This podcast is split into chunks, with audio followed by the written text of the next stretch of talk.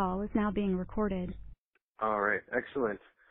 Um, let's see. Give me a sec. I gotta.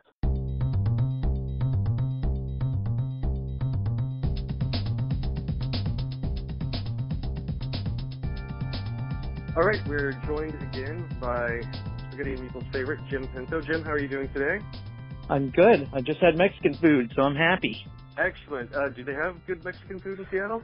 They don't, but there's a great place here uh, within walking distance of my house. They don't take anything but cash. They don't speak English, so you know it's going to be good. Nice. Yeah, no, uh, my wife and I, we if we see a place that's a little bit run down, we always know it's going to have better food. Yeah, yeah, exactly. The crappier the signs, the better the food. Absolutely, because that's where they put all their money. They don't, they don't put it into the look. Yes, Um, exactly. so you've been very, very busy. Um, I've been keeping track of you on the Facebooks, and uh, it seems like you sleep maybe five minutes a day and are doing nothing but designing and typing the rest of the time. I have been up now 26 hours. How's that going for you? I'm fine, actually. I was hallucinating a little bit during lunch, but I I'm fine now. I'm home. Okay, that's good. That's good. So, uh, why don't you share with everybody uh, the things you've been working on? I know that you were still you still have the Dollar RPG. You also have uh, Carcass, and then there's Praxis. Yeah, Praxis just just came out of nowhere. Um, it's been in my head for a while. Ever since I did Protocol, I knew I wanted to do a more character-centric version of Protocol, which is what Praxis is becoming. But all of a sudden, just all the ideas of how it would work came together, and I just started typing. And Okay. next thing I knew, I I had five games in the series. So So, uh, for the people who don't know, can you give a brief description of what Protocol is? Yeah, Protocol is my answer to all of the story games that are out there. There's all these sort of disjointed and sometimes they don't work story games, or there's ones with just poorly, poorly handled frame, scene framing protocols. Essentially, that's why it's called Protocol. Um, Okay. There's these poorly handled scene framing protocols like uh, Durance, for instance, or Fiasco. Don't really the rules aren't written well, in my opinion, um, and or they don't produce the results that I wanted to see in story games. So what I did with the protocol system, and there's 65 games in the protocol system, they all use the same central mechanic of four different kinds of scenes, and there's specific rules on how to run those scenes. And they're not there to create meaningless stricture. They're there to guide the players so they're not wasting their time thinking about what kind of scene they want to do and who they want to have in it the the rules are telling you right now this is exactly the kind of scene you have to do. And then it gives you prompts and ideas so that you're not wasting 10 minutes thinking about what you want the scene to be about and you're not wasting 45 minutes coming up with characters and the setup. Everything's ready to go. You can play in 2 hours. Excellent. That sounds right up my alley because I don't have a lot of time right now to be Yeah, uh, yeah, desi- yeah. designing characters and looking up 50 different reference books and Yeah, um, no, and I so mean with- protocols are 20 pages. excellent. And then with Praxis, how much can you share with people at this point? I can share everything. Uh, the the Kickstarter is probably going to happen in the next month. Uh, I'm just waiting for art at this point. I'm done with five games. Um, the idea is I'm taking the logic of those scene framing styles, but I'm putting all the power back in the hands of players who know what they're doing. So you have a list of scenes in front of you on your character sheet, and every character class in the game. There's six character classes in every game. Each each one has its own style and vibe to it. So it'll have a list of uh, scene types you can do, but you decide when you want to do them. Um, and then you'll have individual powers and you'll have individual relationships and individual objectives and individual quirks. And then the most important, the biggest meat of the game are the milestones and the trepidation. And those form how your, your narrative will come, come together. So those, those milestones are things that you're shooting to accomplish and the trepidation is the bad stuff that happens to you when those milestones aren't hit. Okay. And how did those things come up in the game? In the design of the game or in the play of the game? In the play of the game. Yeah, in the play of the game, the way it works is I want to check off all five of my milestones so that I can be the one that tells this finale of the story. So you're pushing, you create a scene about the thing that you want to do, and then you have to at some point do it in the scene and then roll dice to successfully check it off your your uh, your your your character sheet. So there's therein lies the risk of the narrative. You're not you're not succeeding or failing. What you're doing is you're either checking off a milestone or you're checking off a trepidation. Because if you don't roll high enough, if you don't do invest enough dramatic authority into that situation, you're not going to roll enough dice. You're not going to succeed, and then um, you're not going to roll high enough. You're not going to succeed, and then you're not going to get your milestone. Instead, you're going to get trepidation. And the trepidation is something bad that happens to you in the story, and you get to pick from the, one of the five. But in most cases, one of them is death, so you're probably going to hold off on that one until the end. okay, and so based on whatever character you have, whatever attributes you have, you might be more inclined to pick uh, trepidation one over trepidation three. Right. Because you think you, you you feel like you might have a better shot at it. Uh, well, mile you might want to shoot for a different milestone than trepidation. Trepidation is the bad thing that happens when you fail. Um, so you're you're going to choose the trepidation that is going to hurt you the least in this instance, or that right. makes the most story sense in this instance. If you didn't get into a fight, choosing concussion may not make a lot of sense, and you're going to have to do a lot of work to explain why you chose concussion. Okay, and then you still have the same choices for milestone, and then so that will be you're like, oh, I'm this kind of character, I have this kind of thing, so that milestone makes the most sense for me. Uh, every character class has their own unique milestones and their own unique trepidations. So they okay. all, so the character class that you're picking, let's say you want to be the pilot in the sci-fi game, you're going to have usurp authority as one of your milestones.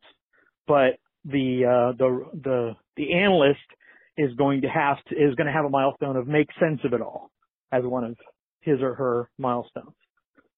And there's there's five on each one, so I, I won't go through all of them because that would be a boring podcast here. But um, uh, you can see that each character has their own thing going on, and in the case of the science fiction one, these are very these are very dark. They're not very dark characters. That's unfair because dark is just immediately paints it into a corner. But these are rich characters with with backgrounds and histories and things that have gone on in their lives, and this mission is bringing it all up. What's happening them to them in this last mission is is is forcing them to deal with these problems that have happened to them in the past, which is a very different game than if you sit down and you play King of Storms, which is the one about being a god. The stories that go on in that one are much bigger and more dramatic and more forceful because you're trying to be the king of all the gods in King of Storms.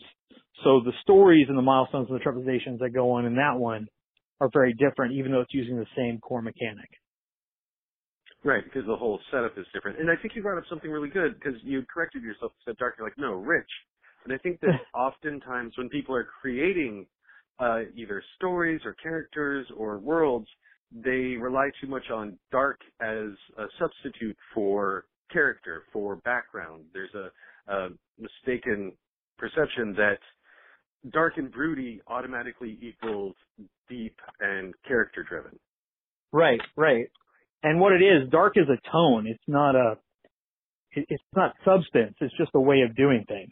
And if you look at Batman versus Superman, that's Zack Snyder's biggest mistake is that he lets the tone of dark replace substance there is no other substance in the film because there's nothing there except, you know, two guys going through their paces and all of a sudden they're fighting. Right. And and so if you if you don't have those, and there's a whole section of the book talking about how to make three dimensional characters, how to answer the questions in a way that's going to lead to rich story. These books, the Praxis books, are much bigger than the Protocol books. This is a much deeper game. It may play in about the same amount of time, only three hours, maybe four if you stretch it out but um, you're going to get a much richer experience just by the way that the, the character sheets are are handled. Your world building questions are right on there, and every character class has different world building questions. Excellent. And you said there are five different books you have that are done already. There's five different ones that are done already. I'm I'm just waiting for the art to drop them in, and then I'm going to launch the Kickstarter. I don't want to do the Kickstarter until everything is done, so that people are getting their rewards as soon as it hits. And I've even got extra art for stretch goals. I've even got extra character classes ready to go that I can put into the books or put into the PDFs for uh, for backers. So I've planned ahead on this one, despite I've only been working on it two months. Um, and it wasn't like I said, it wasn't planned. I didn't intend to make this part of 2016, but I it just took a hold and I couldn't stop writing. Yeah, so what initiated that? What got you started on it? What? Really, really, can I say shitty? Sure. Really, really shitty Apocalypse World hacks are what really finally put me over the edge and made me say, it's time to do this. Apocalypse World is a fantastic game and I cannot say enough good things about what it offers to the indie game movement.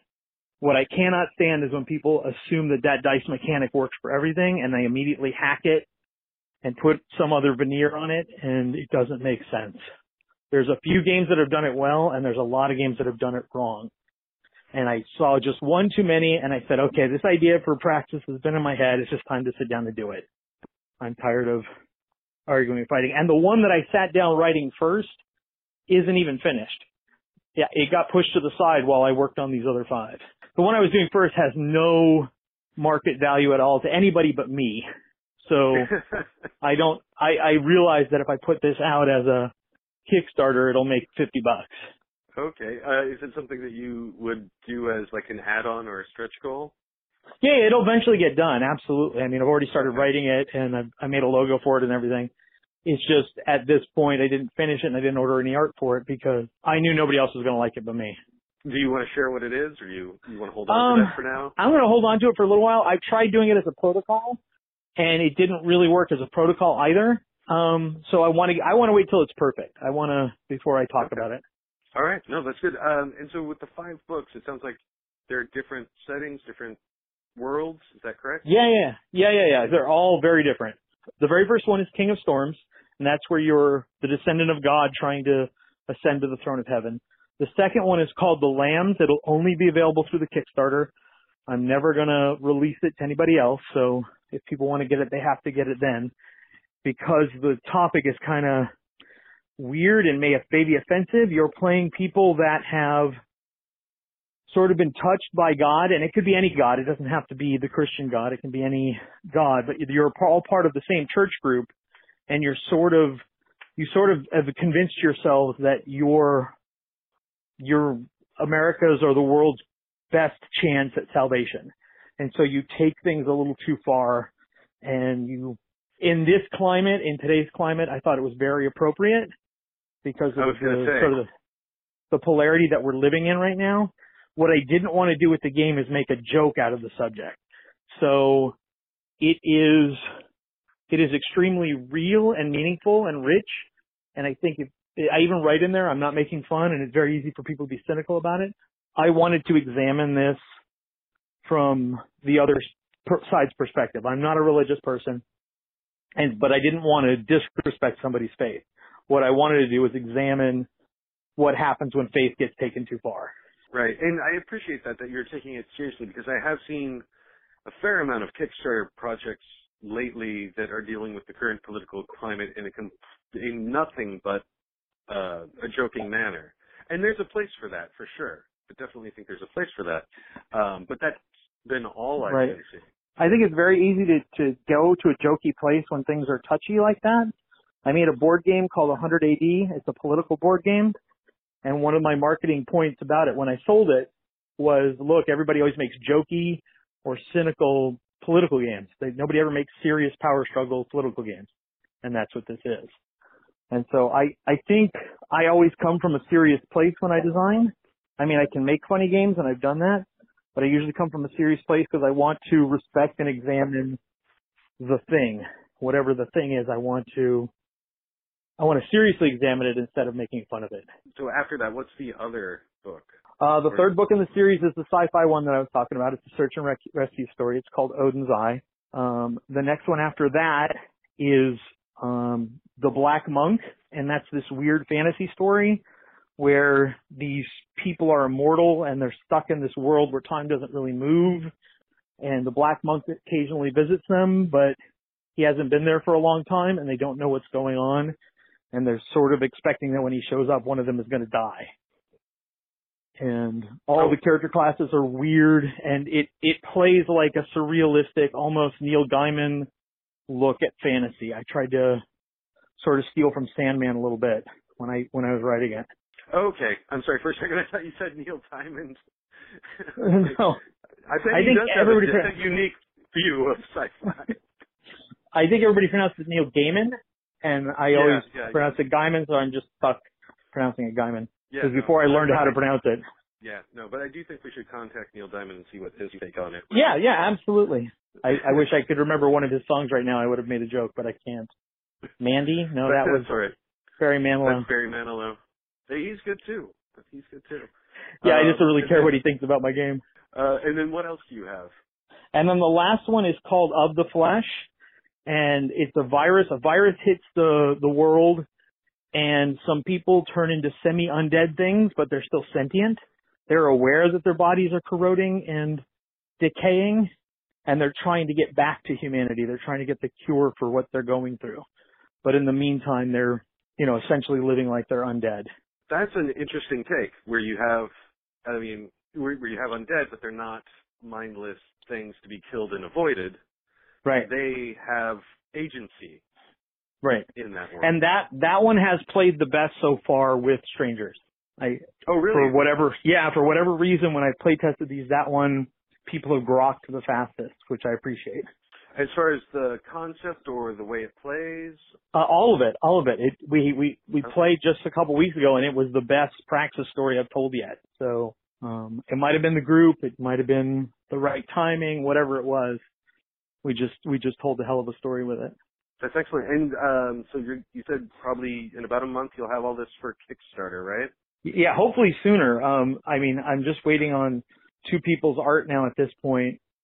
Um, and I've seen sketches for nearly everything except Odin's Eye. So, um, yeah, it's just a matter of time. And do you know how much, you know, what what levels you're going to have, different reward levels? Yeah, yeah, I've already built the Kickstarter page and everything. Um, I can send you a link if you want to see it, um, for the I preview love to. page. But yeah, it'll range everywhere from nine dollars up to a thousand actually. And for a thousand, Oh, I'll wow. make a unique prax. For a thousand dollars, I'll make a unique praxis just for you. Nobody else will ever have a copy. You will have your the only book. You will have the one of a kind Praxis game for you. Wow. Sort of like a Wu Tang Clan, whatever that album was. They did, but Right, they only the- did one copy of. Sold for a million or whatever. Yeah, So whatever maybe you're under maybe you're undervaluing yourself. You should put it at a million. I probably am undervaluing myself, but I really like the idea of doing that for somebody.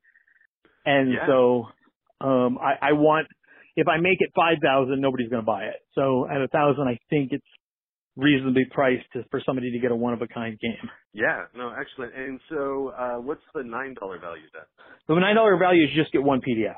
Okay, so that's and that's one of the things I really like about uh, your other Kickstarters I've backed is that there there has always been an entry level that's like here's everything you need. It's a PDF, and if you want more than that, then you just up it and you can get like the next best Right. looking thing. Right. Um, and I do want to back up because you'd mentioned uh, 100 AD, Yeah. and I was wondering if you could talk a little bit about where that is and what its history has been. Oh yeah, so 100 AD was a. It started as a political game. I was just making a political game, and then we put a Roman skin on it.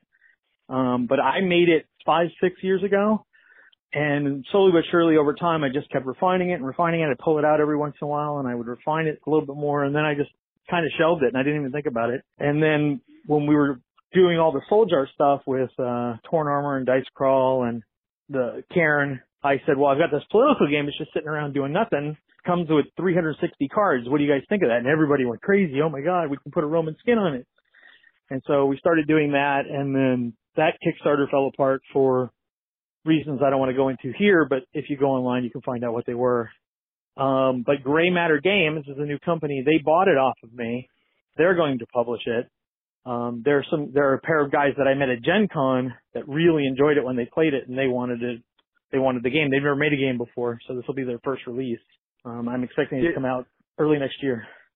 Excellent. Well, yeah, because I remember I was really disappointed. I originally had seen a prototype of it at GameStorm, not last year, but the year before, Right. I believe, uh, or not this year, but the year before. It's been a long year. Yes. Um, Yeah.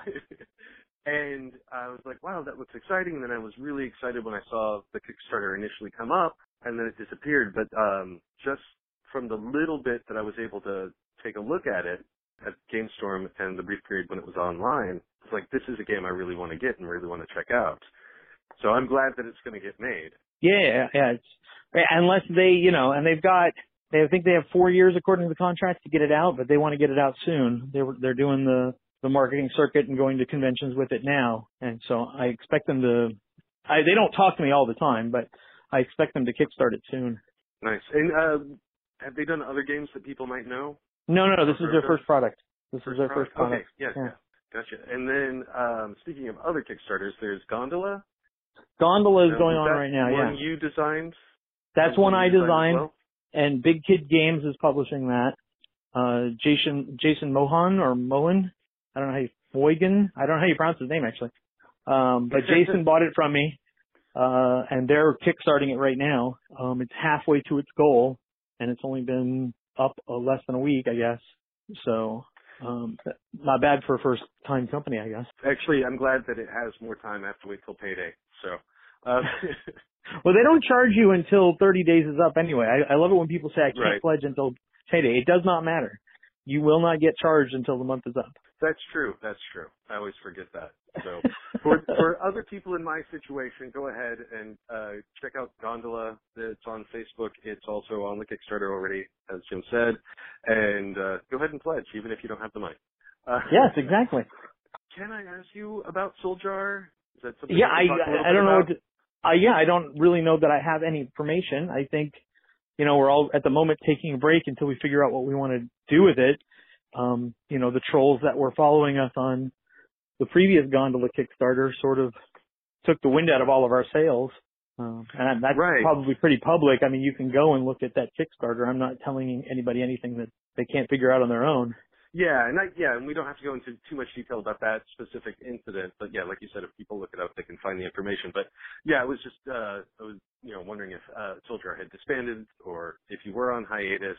We haven't made and it sounds anything like it- official. We haven't made anything official yet, and you know, I'm giving Melissa and Jack their space and their time to consider what they want to do. I'm, we're not, nothing's been announced. As far as I'm concerned, I'm still working and I'm still doing things. Still have Dice Crawl to sell. We still have copies of that left. So, you know, we're here, and, and- like I said, I'm developing. I'm still working on future projects. So it's just, it's a matter of time as to what's going to happen. I wish I had better news uh, or more concrete news, but But so you guys are still selling Dice Crawl, which is a spaghetti and meatballs favorite, and then do you still have the expansion available as well? Yeah, yeah, yeah. Uh, you can, well, you can usually buy them at your game store. Uh, ACD or Alliance, one of the two. I forget who our distributor is. They carry it, and most game stores can pick it up. They can order it if they don't have it. Um, and if you can't get it there, just find me on Facebook and contact me, and I can get you a copy. Excellent. Okay. Because yeah, I mean, it's such a fun game. We do have our dungeon special that we did, where we featured Dice Crawl. And, Yeah, Uh, yeah. One of the things I love is that it, the gameplay completely changes depending on what you feel your target is. If your target is just to get to the dragon, that change at the center, that makes it play one way. If your goal is to take up as much space as possible, that plays different. If your goal is to just destroy your other opponent and make them not be able to get any property or space, it plays different. And it, it's a, a simple setup, um, but allows for a lot of different ways to play it. I um I really lucked out with that design. When I originally designed it, there were no powers or abilities in it. It was just roll dice and match, and it didn't have any dynamism to it. It was kind of boring. Was Yahtzee essentially. And so when I came up with the idea for powers for races uh, and give you know different things that they could unlock, that's really when the game took off. You know, I, I think I just lucked into that that it worked. And the very first playtest I did in public with people, everybody was enjoying it, kids and adults. So I knew I was onto something, even though it's not it's not my standard kind of game design. It's it's a little too simple, in my opinion. But the all the powers that you can unlock, that's where that's where the dynamic of the game comes from and all the strategy. Yeah. And yeah, I mean, the first time we played it, we're like, we have to have this game. So that's, I'm glad that it's still available. That's excellent. Uh, where are things for you with the Dollar RPG and Carcass? Uh, Carcass, I'm still waiting on some art, and I'm still going through and editing the the document. It's not perfect yet, and I want to make the character classes all perfect before I release it. So, you know, maybe a couple more months. Uh, the dollar one, I, I made an update on the Kickstarter page saying people probably wouldn't see it until the end of the year because the mechanics from Carcass are going to go into the dollar RPG. I wanted to make sure Carcass was done right so I can just put it in. And then I've been slowly building things like magical spells and locations and people. And I ordered a bunch of art for the $1 RPG. So it's moving along. I would be wasting money at this point if I didn't finish it. Right. well, and I mean, that's still pretty good turnaround, I think. Less for, than a year to make a. For my, well, I pay a dollar, and you know, then you spend a year working on a thing that I still get, even though I've only paid a dollar, and you put a year's right. work into it. So yeah, I think that's uh, well, that impressive. was that was my intention, and you got something like twenty dollars worth of free PDFs too already. So yeah, even if you never got yes, the game, got the, and I got the soundtrack. Yeah. Uh, there was the music download, so I mean, yeah, I've I've already gotten way more than my dollar's worth. Yeah. Uh, and I haven't even received the actual product yet.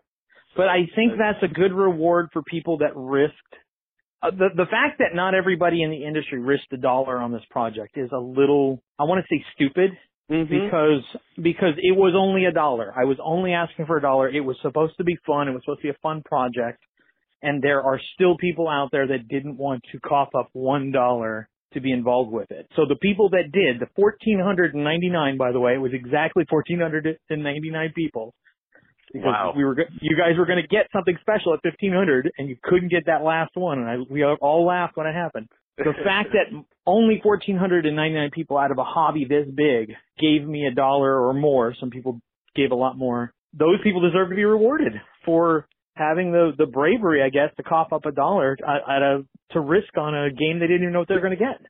Yeah, well, and that yeah, that, I mean that was the other thing that I actually loved that made me want to do it even more was that there was no concept. There was nothing finished. There was nothing done. It was all open. Yeah, I couldn't even uh, put a piece of art onto the the page because that would somehow influence what kind of game I ended up making. Right. Exactly. Exactly. So yeah, the the, uh, the page had to be conceptless, if that's a word. it is now. It is now. It'll be on the internet now. So it's yay! I'm a writer. Well, and there was something else you and I had been messaging back and forth about that it can be game related, but it's really just culture related. Uh, if we could talk about people and their egos getting caught up in their interests and their yeah, and uh, yeah, um, th- this this happens all the time, right? Uh, if you follow me on Facebook, you know I'm opinionated. You know I'm vocal about my opinions. I'm honest. I never hold back about what I ha- what I think of a thing, and if I'm saying, and I'll use Star Wars 7 as an example, I thought Star Wars 7 was boring. I don't think it was good. I don't think it was bad. I think it was boring. And I think that's the worst thing that you can be. And so if I go out there and I say Star Wars 7 is boring and somebody else loves it, they think I'm attacking them because I don't like the movie they like. And everybody's free to like what they want to like, but our egos get so wrapped up in our identity that, oh, I'm a Star Wars fan, so therefore you can't trash Star Wars. And this leads to bigger problems about how we even discuss what is an objective good, what is the actual ingredients that are qualitative and quantitative inside Star Wars 7, for instance. Or I could make fun of Shadowrun, or I could make fun of Werewolf. I could mock any of these games out there that I don't really think are games, but that are really popular still, that people continue to play, like Splendor. I think Splendor's awful but people continue to play it and that's fine. If they're getting fun out of it, great. But if I say it's awful or it's not a game, that's not an attack on you. It's an attack on the designer. He should be allowed to get upset. But I don't right. think Splendor fans should be allowed to get upset. And there's, it's almost, I don't want to say it's emotionally immature because we all do it. We do get invested in our sacred cows. But we now have so many sacred cows because geekdom is so big. Everything's a sacred cow to somebody somebody is going yeah. to take your perceptions of the thing they love in the wrong way. I think cosplay is stupid. I would never do cosplay. I do not get it. I think it's the dumbest waste of time that's out there. However, I don't go around putting up laws and signs that say stop cosplaying. And even when I do see good cosplay, I stop and acknowledge it and say, well, you know what? That is a hell of a costume. That somebody put a lot of work into that, and I respect the effort. But I still think it's dumb to go outside in your pajamas. uh, are And- you a fan of Halloween at all? Not really. I I didn't grow up doing Halloween, and so it doesn't mean anything to me. But I Yeah. I don't go around putting up signs, "Go away, kids." I put out candy. I don't indulge in the activity, but if somebody's going to come to my door, I'm not going to make fun of a six-year-old kid or a 20-year-old kid coming to my door in a Chewbacca costume. All right. So all of you young adults who are 18 and older, go to Jim's house. That's the only place you can still dress up and get candy. Everybody else will laugh at you. Everyone else I've tried. Everyone will and should. should. I think Pokemon Go, right, is the, the next big thing that people are making fun of everyone about. I actually don't care. I don't have a whole- I don't have a dog in this fight, so I don't care what's going on with uh with Pokemon Go, and that's that's a that's unique for me to not have an opinion at all about it. I think it's great that some that people have found something they like this much. I I don't understand it. I'm not going to do it. I don't want to go get on my phone and meet strangers in the park. There's a reason I stay home and work all the time. It's because I prefer doing that. That's what I love. My passion is gaming. But I'm not going to make fun of somebody for liking Pokemon Go. yeah. Well, but it's the I next thing to make fun of. It is, and I have to admit that I play it. My family plays Pokemon Go, and it's actually the game itself is okay. Like it's there's nothing special there.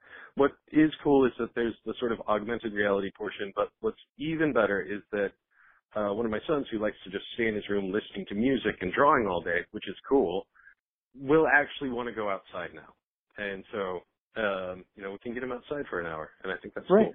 Anything like Pokemon Go that is changing how we engage with gaming.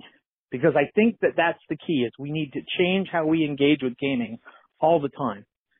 And the thing that's good about Pokemon Go is even though it probably doesn't even qualify as a game because you're just walking and pushing a button. I haven't played it, so I'm just guessing how it operates. But that There's probably doesn't qualify. Yeah, it probably doesn't qualify on any level as a game or a game of skill or a sport or any of that. Despite the the thing it is doing is it's making us engage with gaming in a different way, and I think that's always valuable. Even when it falls flat or we don't learn anything from it, changing how we view gaming is important because otherwise we're still playing D&D in our basement for 40 years playing the same character and we're not learning anything anymore. And Yeah. it's those kind of the word I guess is grognard. It's those kind of old traditions about what gaming is that stop us from progressing or exploring new ways of doing it. I don't want to be making protocols and Praxis in five years. I don't. I want to be moving on to something else. I want to find a new way to approach the hobby in five years. I don't want to keep doing the same thing, but there's a lot of people that are continuing to do it the same way. So in that regard, Pokemon Go is good. Yeah, well, and I've been so disappointed in a lot of people my age and my generation, seeing them post things, not necessarily about Pokemon Go, but anything where they're like kids today with their whatever. Like, don't you remember being a kid and someone Yeah. saying that same thing to you and how wrong they were? They didn't get it, and that's okay. Yeah. There's always going to be something new, and there should always be something new. Let's keep trying new things out. I, I think one of the reasons, and I- I'm a Gen X, I've been around a while, I've been working since I was 16. I think if I were to step back and examine why Gen Xers hate millennials so much, it is that we bought into the notion that hard work would lead to money. It would lead to economic rewards. It would lead to promotions. And that turned out to be a lie for 95% of Gen Xers, right? A lot of people Yep. don't have the buying power they used, they thought they were going to have. A lot of them still don't own houses. They're watching boomers get handed money hand over fist. And then you see millennials who figured it out much sooner than we did. And the reason Gen Xers resent millennials so much is that millennials know something that we don't. And they figured it out. And we're stuck in this old methodology and we can't get out of the rut, right? The minute Gen Xers say, oh, I'm not going to work either. And I'm going to, you know, what, I don't even remember the term I'm thinking of now, but it, it's the idea that you always have a gig going on on the side, which is what millennials are doing. They're always doing Side something hustle. entrepreneurial. What's that? A side hustle. Yeah, side hustle. That's the phrase. Um, Gen Xers can't afford to take that risk, right? My entire career is a side hustle, but I'm an exception, right? All I do is work these little gigs that barely pay anything and I barely get by. Luckily my wife works. But the entire millennial generation has figured out that they're not going to chase after something and sell themselves for this ideal. And that becomes this, this central part of why Gen Xers and millennials don't get along. And we're always saying stupid things like that of, you know, I didn't do that kind of thing in my day. In my day we did blah, blah, blah. And right. Well, and I think also that Gen Xers tried to do it. Like, like if you read, um, well, the Generation X, the book, the it was people who got educated and went, man, this system is horrible, and dropped out. And so the other side of that, right, was that we could be right. educated and we could choose to not participate and still get by, but if we wanted to at any moment, we could just pick up and jump back in there and we'd be fine. And neither of those things works out for everybody. It's like anything. Dropping out and just trying to work at a coffee shop works for some people and right. completely destroys other people and makes it so that they can never get back to where they were. Right, um, right. And that there were, we believed we had options and that we could make the choices and decisions ourselves and it didn't really matter at, at, the end of the day. Right. And I, I think in a lot of ways millennials are more mature than we were at that age, right? When I was 21, I really wasn't thinking about what the next 10 years were going to be. I was just having fun gaming, working at the game store, going to college, working on my education. Yeah. And I think so in a lot of ways, they are smarter than we were at that age. And in a lot of ways, they look more immature than we did because they have more frivolity than we have or have had ever. And so there's yeah. that resentment.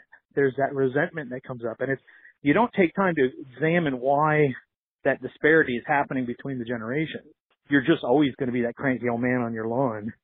or you could be a cranky old woman, I guess, but that doesn't fit yeah. the metaphor as well. Well, and I'm in a grad program for education, and I'm the second oldest person in the program. The majority of the people in it are in their 20s, and they're they're people 21, 22, working on a master's of education and already planning on buying a house. Right. I cannot right. imagine having that mindset when I was 22. Yeah. It was, I'm gonna, maybe I'll go to school, but for the most part I'm gonna hang out and figure it out. Right. And, you know, 10 years later it's like, oh, I still haven't figured it out, but now it's 10 years later. And so I think you're right that there's, I'm witnessing a lot more planning, a lot more forethought going on. Yeah. With the millennial yeah. generation. Yeah, yeah, yeah, yeah. And yeah, and I think a lot of that had to do with the fact that we weren't required to grow up very quickly in comparison to our parents and that allowed us to sort of and that's maybe what kept geekdom alive so long, right? And allowed us to hand off the banner of geekdom to the next generation is we were 20, 22, 25 in college or out of college and still playing Dungeons and Dragons because we didn't have to grow up that fast. We weren't in a hurry to go get these careers. And with that, we were able to pass on the torch. What if that hadn't happened? If we'd been forced into a, you know, go off and fight a war or forced into the workforce, who knows how geekdom would have turned out? We're getting way too think, philosophical now. well, I was just going to say, I think that that's potentially another game that you know that that uh in the 70s or 80s there's a huge war, right? That prevents right. people from staying after college and playing Dungeons and Dragons or right. arcade games. You know, right. arcades never happened. Um, right. And then sort of explore that world. I think that would be good. Yeah, arcade games would have just been a short fad, right? Because there would have been yeah. nothing to sustain them. They would have disappeared, and people would have gone, "Oh, that was clever, asteroids." Yeah, I remember that. But right. you know, well, especially if you have a war on the scale of World War II, where you have to take all of the materials that are available every single arcade game is getting recycled. right, right. And you have people um, having to reverse engineer what was done by these engineers who aren't around anymore, and they're having to just try to figure out how to get back to square one. Yeah, I I, I, I know I know a lot of people didn't like the movie Interstellar, um, and I'm not a fan of Nolan all the time, but I thought the first half, first seven, 75% of Interstellar was fantastic.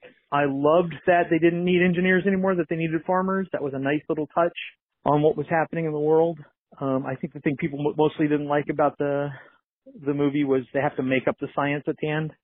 Well, that whole yeah. So I loved that movie. I loved the look of it. I loved the feel of it. It felt really too real in the beginning for me. I felt Yeah. like that's where we're headed. And then without, I don't know, I don't want to give it away for people, but the MacGuffin, right? The the thing that happened was a stupid explanation. The the reason that it, everything gets figured out Yeah, yeah, yeah. for me was stupid. But Well, it's not just stupid. So It's, it's it's cliched, right? It's been done before.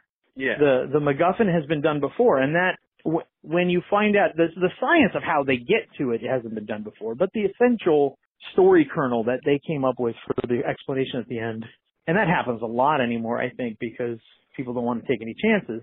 But for that movie to take as many chances as it did, and then at the end just say, "Oh yeah, here's where all the messages came from." Yeah. But no, I think that was a, uh, yeah, like you said, 75% of it, first 75%, so good. Yeah, Um, yeah, yeah. And, and too real, too real. I was really kind of scared watching it. Well, and I, I think you know, looking at the kind of things that I design, that that's the kind of entertainment I want. I want something rooted in reality. And if I were to sit down and make a science fiction role playing game, it would probably look a lot like the first 75% of that movie, at least the stuff on Earth. Um, Yeah. I really enjoyed that I, I could understand and, and immediately uh, empathize with the situation because I could envision it happening as opposed to having you know, the first 30 minutes be nothing but exposition of explaining how the world turned out the way it did. Yeah. Well, and I thought they did a really good job too of talking about how people's perception of history changes. Right, specifically when they're talking about the space program right. and how it, it's just, I, because, I mean, you're alive right now. You and I have witnessed that kind of thing happen since we were children even. Right, um, people's perceptions on what any given entity has or hasn't done. right, right.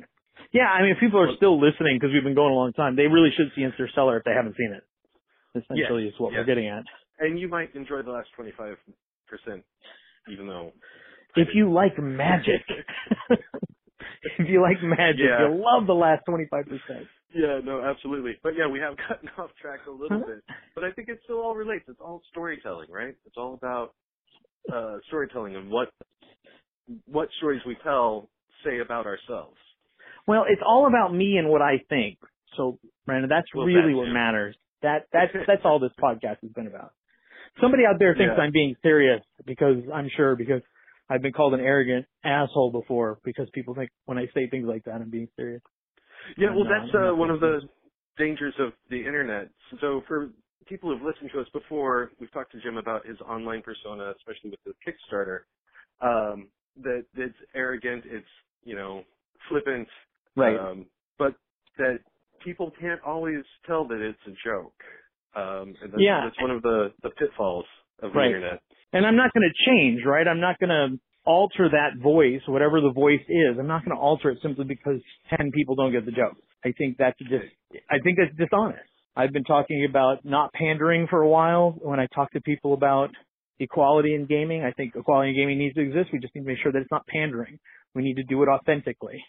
And I think the same thing needs to be true of anything that you're doing if you're in gaming. If you're doing it authentically, you're going to you're going to enjoy what you're doing more than if you have to lie or, you know, cater to every whim. Absolutely, absolutely. Way to bring it back to gaming. Um, and I do before we sign off though, I did want to touch on something because you brought up Splendor, um, which was a game I'd seen online. People, oh, I love Splendor, and it looked really great. And we were at the most recent Game Storm and got a chance to play it, and it's okay. Like I had fun, and I will play it again if I have the chance. But I don't think I would if it didn't have those tokens that it comes with. Because- yeah, I, I would say 80% of my enjoyment was just touching those casino-like uh, chips that come with it. Yeah. That are just perfectly weighted and so beautiful and feel nice in your hand. And, and I think that is what turns it from a game into a toy. I think that is when anything, I think it's the success of certain game companies that put a lot of plastic into their boxes to make it Mhm. feel like you're getting something more concrete and essentially what you're buying is a toy and you're not buying a game because the game is so thin. Um, and I'm not Yeah. naming names. I think everybody knows the people I'm talking about, but I think that you run the risk when you put out something that is razor thin. And I'll use Codenames as an example, right? Codenames isn't really anything. It's a party game where you put names into a hat and you try to get people to say them.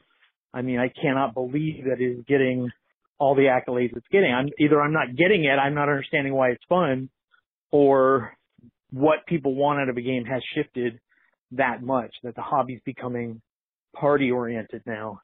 Well, it seems like it definitely is. There's a lot of that coming out, but I would say with Codenames, which I have not played, that the two things I've witnessed are it's a great game for non-gamers, right? Because the people who have talked to me about it a lot are non-gamers, uh, and then for the gamers who have enjoyed it and talked to me about it, I think it's because it's so light and so different from everything else they do that it doesn't really matter what's there, if that makes sense. That it's just like, oh, this is totally not a thing I do, and so it's new to me, and I kind of enjoy that. Right. I, I've described it as taboo for hobbyists because that's essentially what it is. okay. Well, now I feel like I really have to check it out with with with a like negative review. Like sometimes you know somebody's like, "Oh, this movie is so bad, you shouldn't watch it." It's like, well, now I want to watch it. right, right. Because I need to see what's so bad about it. And you may like it, right? I, I, I can't stress this enough. We're going to go right back to the people identifying their ego with, if you like Codenames and you're enjoying it, good for you. Just because yeah. I don't like it or just because I think it's bad does not mean somebody else should not play it. What that means is, is that I have a perspective on it that is different and maybe if your ego weren't wrapped up in it, you'd actually want to examine it on the level that I'm or the, from the lens. I won't even say level because that's elitist. I'm looking at it right. through a different lens than you are and maybe that lens has its own value. And I put value in brackets when I say it like that because we cannot, when your value is different than my value, right? We can both agree that a game is yeah. worth $20, but the value we get out of that $20 once we have it in our hands and we're playing it, even if we're playing it together, those values will never match. And so it's impossible for us to ever agree exactly on what something is. So at the very least, if you hear somebody has a, an opinion that is negative on something you like, there is value in examining that lens and seeing how they got there instead of immediately assuming, I think you're a bad person for liking Codenames. Yeah, or feeling like they called you a bad name. Right. Which seems to be the reaction, and that that does seem to be the reaction. Somebody says, "I hate this movie," and all of the responses are, "Why did you call me and my mother the most horrible names you could possibly think of?" Right, right. Which I didn't do. And by no. the way, I'm really glad Ghostbusters was made. I'm really glad the new Ghostbusters was made. I really am. I have no. I haven't seen the first one, so I don't care if they oh, remake oh, wow. it. And I think it's great People that there's track a, you down and yeah, I yeah, I know. I've never I've never seen Gremlins either. I've never seen Close Encounters of the Third Kind. Lots of movies I missed when I was a kid. What I didn't like about the new movie is it just felt empty. And so when I say that, I'm not saying that from a sexist point of view because I want women to have a movie that's all theirs if that's what they want. I I don't care. 700 movies get made in America every year. We can have one that's an all-female cast. It won't shatter anything. We could have a hundred that's an all-female cast, and it won't change anything.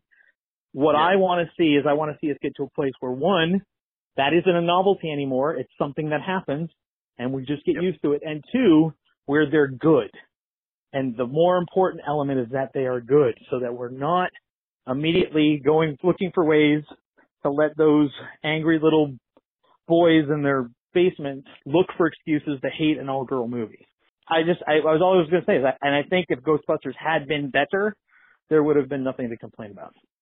Right. Well, I think people still would have because people there were there are people who are still complaining about it who haven't seen it. Right. right. Um, but uh, I went to see it with my wife and our 12 year old son, and we all absolutely loved it. Like right. we had a good time for us, you know, and it's that value thing, right? What am I looking right. to get out of it? Um, and right. so for a family experience with my specific family, it was amazing. It was one of the funniest things we saw. And, and and but and anybody hearing me complain about it should at, at the very least understand one, I have a background in story writing, so I'm always looking at it through a different lens. Two, I've written screenplays. Three, I've won an award for writing screenplays. So at the very least, I'm not an amateur coming to this and saying, well, you know, I don't like the fact that they didn't shoot enough ghosts, so they shot too many ghosts. That's not my complaint. yeah. Well, and for the listeners who don't know, Jim's comment online was that it was meh. Yeah. And then that was apparently too strong an opinion for some people. yes. My point, my opinion was that it was meh. And, and the thing that upset me the most, right, is I like all four of those women. I, I think they're all funny in their own ways. And for Kate McKinnon to get what everybody is saying the best character to actually have, in my opinion, the most boring character, she did the same thing in four scenes. It was, it was so repetitive and so tiresome and I just felt so bad because I wanted to see her do so well. I love her. She's hilarious. And for her to get the, to get the role that, hey, I invented something new and here's some new wacky jargon for me to throw at the audience for the fourth time.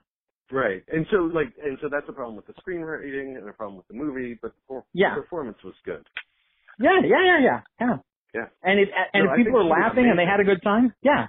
Oh yeah, she was amazing as the character. Don't don't misread what I'm saying. I I love anything yeah. that she does. She could just stand there and spit at a mirror and I'd I'd still laugh. I think she's hilarious. She's my favorite SNL performer at the moment. But I was so disappointed as to what the writer and the director chose to do with with the work and I think because my lens is I have these expectations that movies are going to follow rules and they're going to try to be new and fresh and they're not just going to go for the easiest route and that's what movies are becoming right again Star Wars 7 took the easiest route into the IP that it could by just retelling episode 4 yeah absolutely and again with the lens, which is fine for my kid, right? Like absolutely, my twelve year old, uh, he gets to have his own version of episode four now. Yeah. Um, but for uh, people who grew up with it, that's maybe not the best way to go about it. Right, right. And then at some point we have to ask the question, was Star Wars ever supposed to grow up with us? Right? And that's, we can do another yeah. podcast about that another time, but you know, if, if it was never going to grow up with us, then we have no complaints whatsoever. We can't really yeah. even talk about Star Wars. Well, and one of the things, and um, I'm not, I'm not going to say this too bag on the prequels. I don't want to bag on the prequels. Uh, but what I do want to say is that watching the prequels, well, first watching with my kids makes them better automatically because I see their enjoyment of it. But my lack of enjoyment of the prequels supremely colored my viewings of the original movies after that and I saw them as less good than I thought they were. It was one of those things where look, I watched the prequels and then I watched the original trilogy again and I went, these aren't actually as good as I remember them.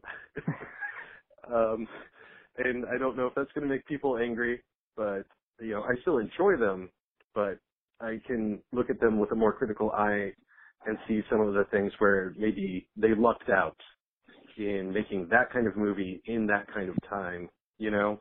when it came out, or I'm not, I'm, I'm getting a little muddled, but I just wanted to say that, yeah, I don't, I don't appreciate the original trilogy, trilogy the way I used to. I, I think that's okay. I don't think that anything should stand the test of time. I think if you like something the same exact way that you did when you were five, you probably aren't growing up. You're still five. you're still and, five. And you're angry about all, an all woman cast in a Ghostbusters movie. Yes. Yes.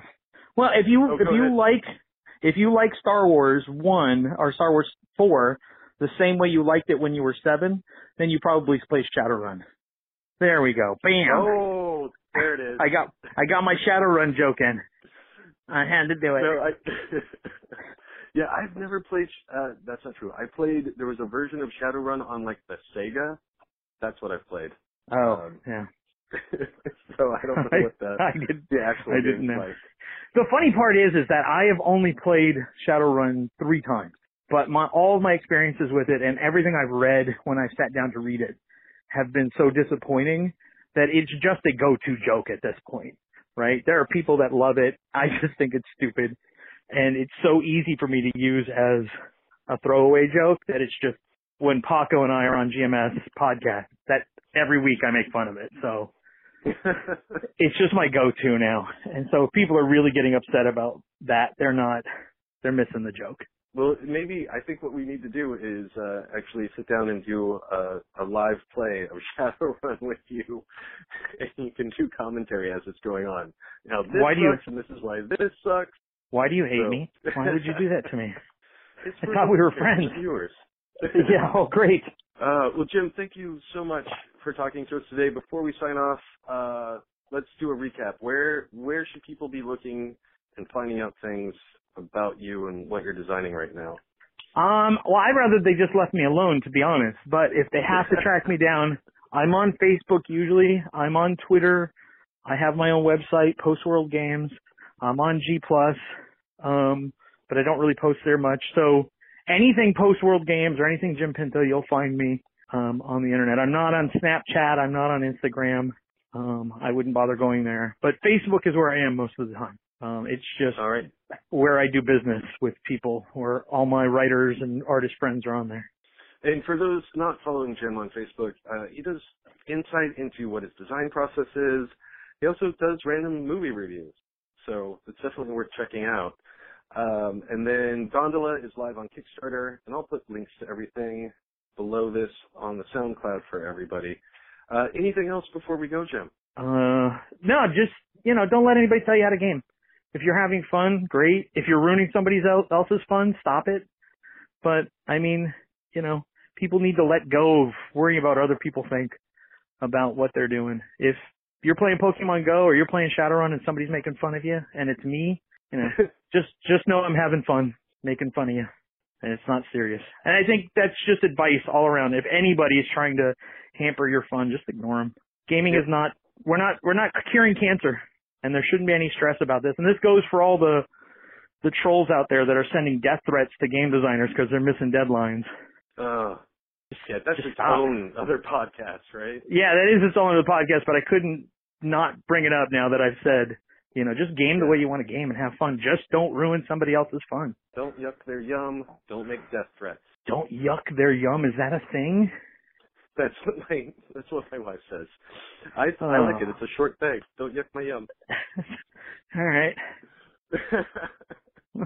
This is why there's no this is why there's no icky girls at my game table. No, I'm, I'm kidding. there were more women at the last game session than men. I was just going to call you out on that because I, Yeah. I saw that post. So. Yeah, yeah. All right. Excellent. Well, uh, Jim, thank you again so much. Um, put links for everything, and we'll keep everybody updated and hope to check Yeah. in with you in in a month or two and see where things are then. Thanks for having me again. This was great.